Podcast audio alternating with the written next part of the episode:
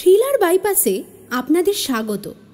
আজ শুনবেন সমরেশ মজুমদারের গল্প, রাতটা ছিল দুর্যোগের। সমরেশ মজুমদারের জন্ম উনিশশো বিয়াল্লিশ সালের দশই মার্চ। কর্মজীবনে তিনি ছিলেন আনন্দবাজার পাবলিশার্স প্রাইভেট লিমিটেডের সাথে যুক্ত। আজকের গল্পটি আমরা নিয়েছি বিশ্বের শ্রেষ্ঠ ভূতের গল্প বইটি থেকে। গল্পের প্রধান চরিত্র ভদ্রমহিলা, স্বামী স্ত্রী ও গল্পের কথক। শুরু করছি আজকের গল্প, রাতটা ছিল দুর্যোগের।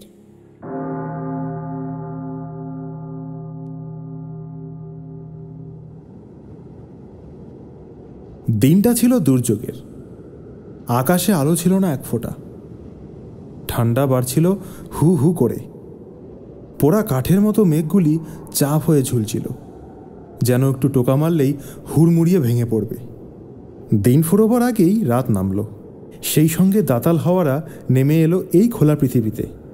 এখনও বৃষ্টি নামেনি এই রক্ষে। রাস্তায় এই আবহাওয়ায় মানুষ থাকার কথা নয়, বলেই নেই। স্ট্রিট ল্যাম্পগুলি ডাইনির চোখ হয়ে জ্বলার চেষ্টা করছিল। এই অবস্থায় এক ভদ্রমহিলাকে দেখা গেল দ্রুত হাঁটতে। তার বয়স চল্লিশের ওপরেই। একটু মোটাসোটা, ভালো মানুষ গোছের চেহারা। হনহনিয়ে হাঁটছেন আর বারংবার পেছন ফিরে দেখছেন, যেন কেউ তাকে অনুসরণ করছে। স্ট্রিট ল্যাম্পের নিচ দিয়ে তিনি যখন হেঁটে গেলেন, তখন তার মুখটা চক খড়ির মতো সাদা দেখাল। সেটা ঠান্ডায় যতটা নয়, আতঙ্কের ঢের বেশি। ওর শরীরে শীতের পোশাক আছে। তার উপর একটা কালো চাদরে মাথা গলা ঢেকে রেখেছে। সম্ভবত যাতে হাওয়া না ঢোকে, তাই সতর্কতা। হাতে একটা ব্যাগ, যেসব ব্যাগ নিয়ে মহিলারা অফিসে যান, সেই রকমের। পায়ে মোজা এবং পামশু গোছের জুতো। দ্রুত চলার জন্যই ভদ্রমহিলা হাঁপাচ্ছিলেন। মনে হচ্ছিল তিনি যে কোনো মুহূর্তেই বসে পড়বেন। দুপাশের বাড়িগুলির দরজা জানলা সব বন্ধ। একটুও আলো চোখে পড়ছিল না। বাঘ ঘুরতেই ভদ্রমহিলা দাঁড়িয়ে পড়লেন। সামনে একটা বাড়ির দোতলার জানলায় আলো দেখা যাচ্ছে। কাচের আড়ালে কেউ যেন দাঁড়িয়ে কথাও বলছে। ভদ্রমহিলা আর দেরি না করে ছুটে গেলেন একতলার দরজায়।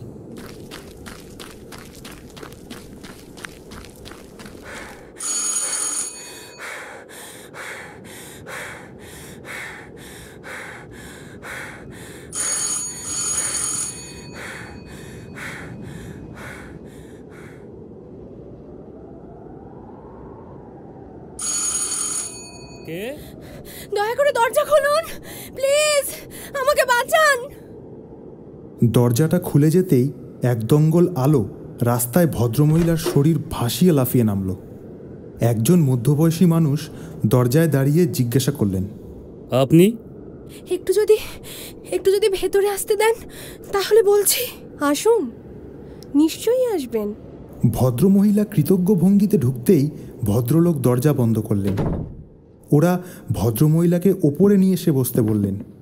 সেটা খুবই প্রয়োজন ছিল তার পক্ষে। একটা চেয়ারে বসে বড় বড় নিঃশ্বাস ফেলছিলেন তিনি।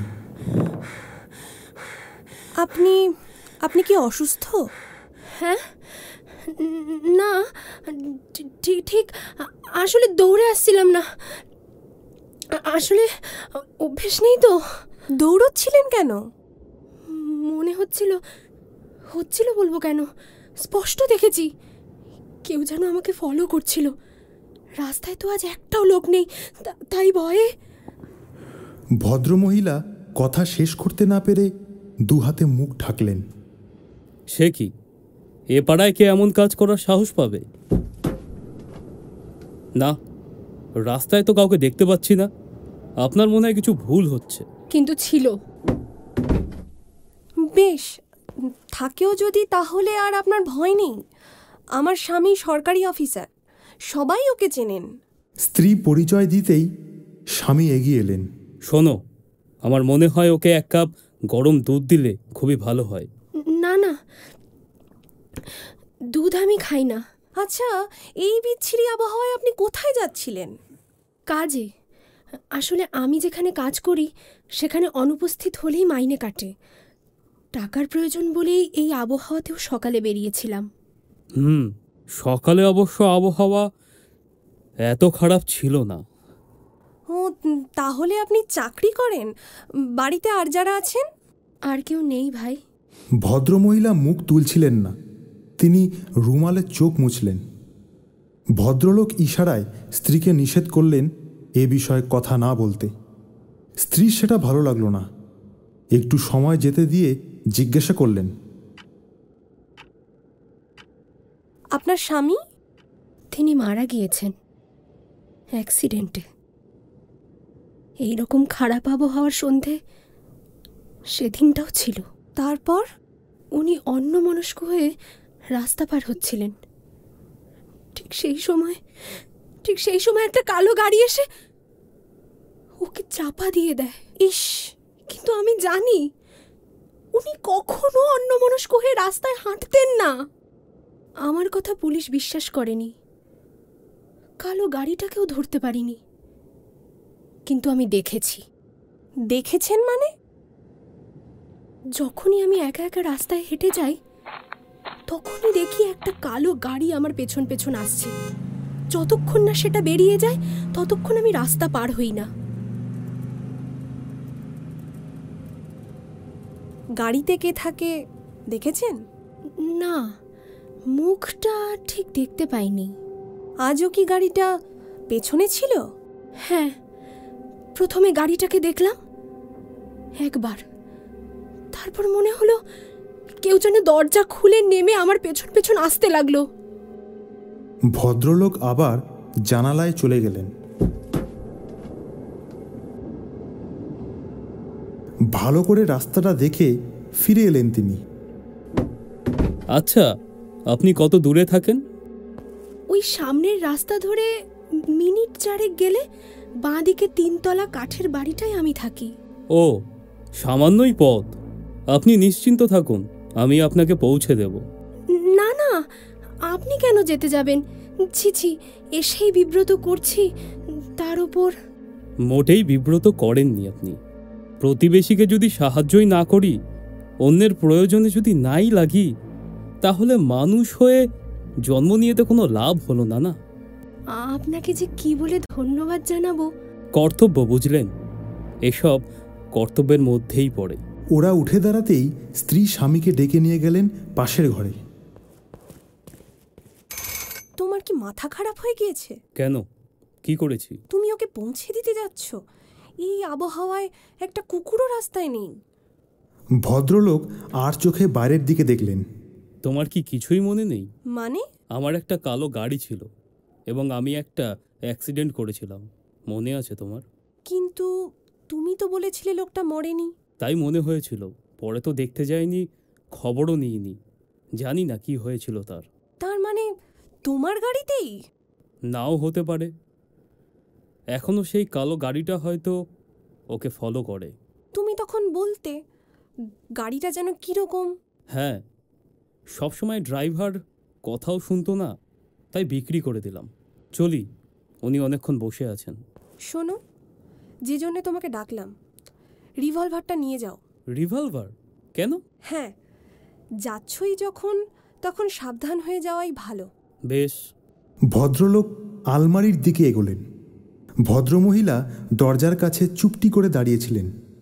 ভদ্রলোকের স্ত্রী হাসি মুখে এগিয়ে এলেন। আপনার কোনো ভয় নেই? উনি পৌঁছে দিয়ে আসবেন। আচ্ছা আপনার বাড়ির ফোন নম্বরটা কত? আমার বাড়িতে তো ফোন নেই। ও বাড়ি পৌঁছে একটা ফোন করলে নিশ্চিন্ত হতাম আর কি। তাই বললাম। ওই অ্যাক্সিডেন্টটা কতদিন আগে ঘটেছিল? বছর দুই আগে। ইতিমধ্যে তৈরি হয়ে ভদ্রলোক বেরিয়ে এলেন।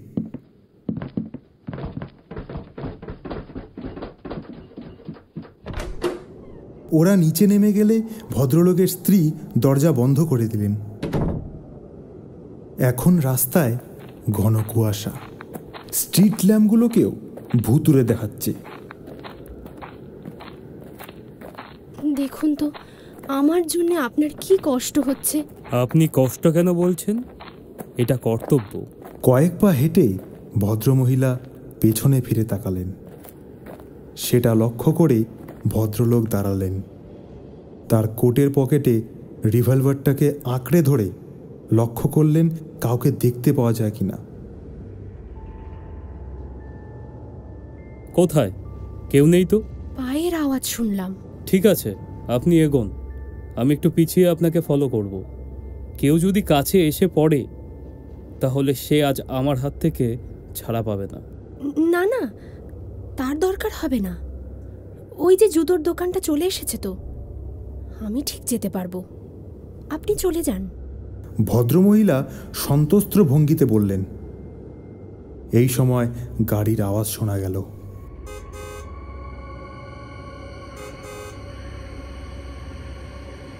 তারপরেই দুটো হেডলাইটকে কুয়াশা চিরে এগিয়ে আসতে দেখলেন ওরা। ভদ্রলোক সাথে সাথে রিভলভারটা বের করে তৈরি হলেন, কিন্তু গাড়িটা থামল না। সমান গতিতে তাদের পেরিয়ে চলে গেল। দুজনেই দেখতে পেলেন গাড়িটার রং সাদা। না। হ্যাঁ আমিও। ভদ্রলোক রিভলভারটা ঢোকালেন না। চলুন আপনাকে পৌঁছে না দিয়ে আমি আজ ফিরব না। আচ্ছা আপনার স্বামী কি করতেন? মাস্টার মশাই ছিলেন। কীরকম বয়স ছিল তার? এই ধরুন আপনারই বয়সী? ও উনি কি দুর্ঘটনা স্থলেই মারা গিয়েছিলেন? হ্যাঁ পুলিশ তো তাই বলেছিল।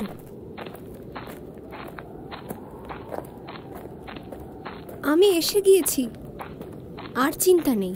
ও বাড়িটায় আলো জ্বলছে না কেন? পুরনো বাড়ি তো? দোতলায় আমি ছাড়া কেউ থাকে না। চলুন আপনাকে আপনার ফ্ল্যাট পর্যন্ত পৌঁছে দিয়ে আসি। না না কোনো দরকার নেই।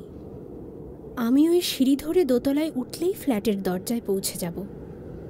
আর আমার কোনো ভয় নেই। বেশ তাহলে চলি। হ্যাঁ অনেক ধন্যবাদ। বলেই ভদ্রমহিলা কাঠের সিঁড়ি দিয়ে ওপরে উঠতে লাগলেন। তিনি যতক্ষণ চোখের আড়ালে না গেলেন, ভদ্রলোক দাঁড়িয়েই রইলেন। তারপর নিঃশ্বাস ফেলে বাড়ির পথ ধরলেন।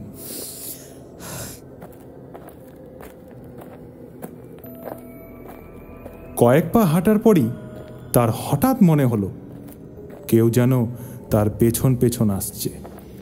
স্পষ্ট গলায় তিনি শব্দ শুনতে পেয়েছেন। তিনি সেটি ঘুরে দাঁড়িয়ে লক্ষ্য করলেন।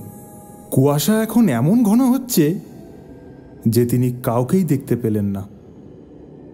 রিভলভারটা উঁচিয়ে কয়েক পা এগিয়ে যেতেই গাড়ির শব্দ কানে এলো। একটা গাড়ি যেন আসছে, কিন্তু তার হেডলাইট নেভানো। সেটা জ্বললে তিনি দেখতে পেতেন। দ্রুত ফুটপাতের শেষ প্রান্তে চলে এলেন তিনি। গাড়িটা রাস্তা দিয়ে বেরিয়ে যাক, তারপর তিনি যাবেন। কিন্তু সরে আসা মাত্রই শব্দটা যেন থেমে গেল।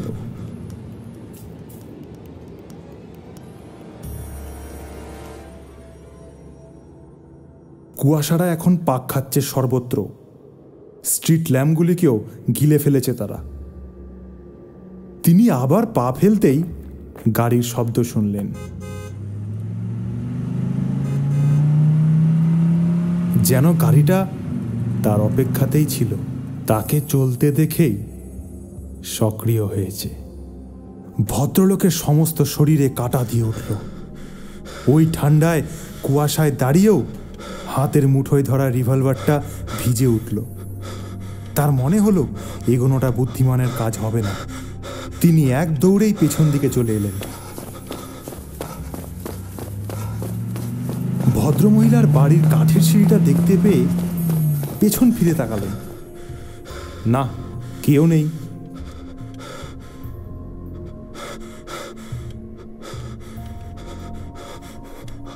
তার মনে হলো, একা একা ফিরে যাওয়াটা ঠিক হবে না। ভদ্রমহিলা নিশ্চয়ই সাহায্য করতে পারেন। তিনি তাড়াতাড়ি কাঠের সিঁড়ি দিয়ে ওপরে উঠতে লাগলেন। ভদ্রমহিলা বলেছিলেন, দোতলায় উনি একা থাকেন। অতএব ওকে খুঁজে পেতে অসুবিধে হবে না। দোতলায় উঠে পা বাড়াতে গিয়েই কোনো মতে নিজেকে সামলে নিলেন ভদ্রলোক। সিঁড়ির সামনে করিডোর বলে কিছু নেই। কাঠগুলি অনেক আগেই খসে পড়েছে। তবে কি ওপাশের দরজাটা ভাঙা এবং অন্ধকার? তাহলে ভদ্রমহিলা সিঁড়ি দিয়ে উঠে এই শূন্যেই হেঁটে গিয়েছেন?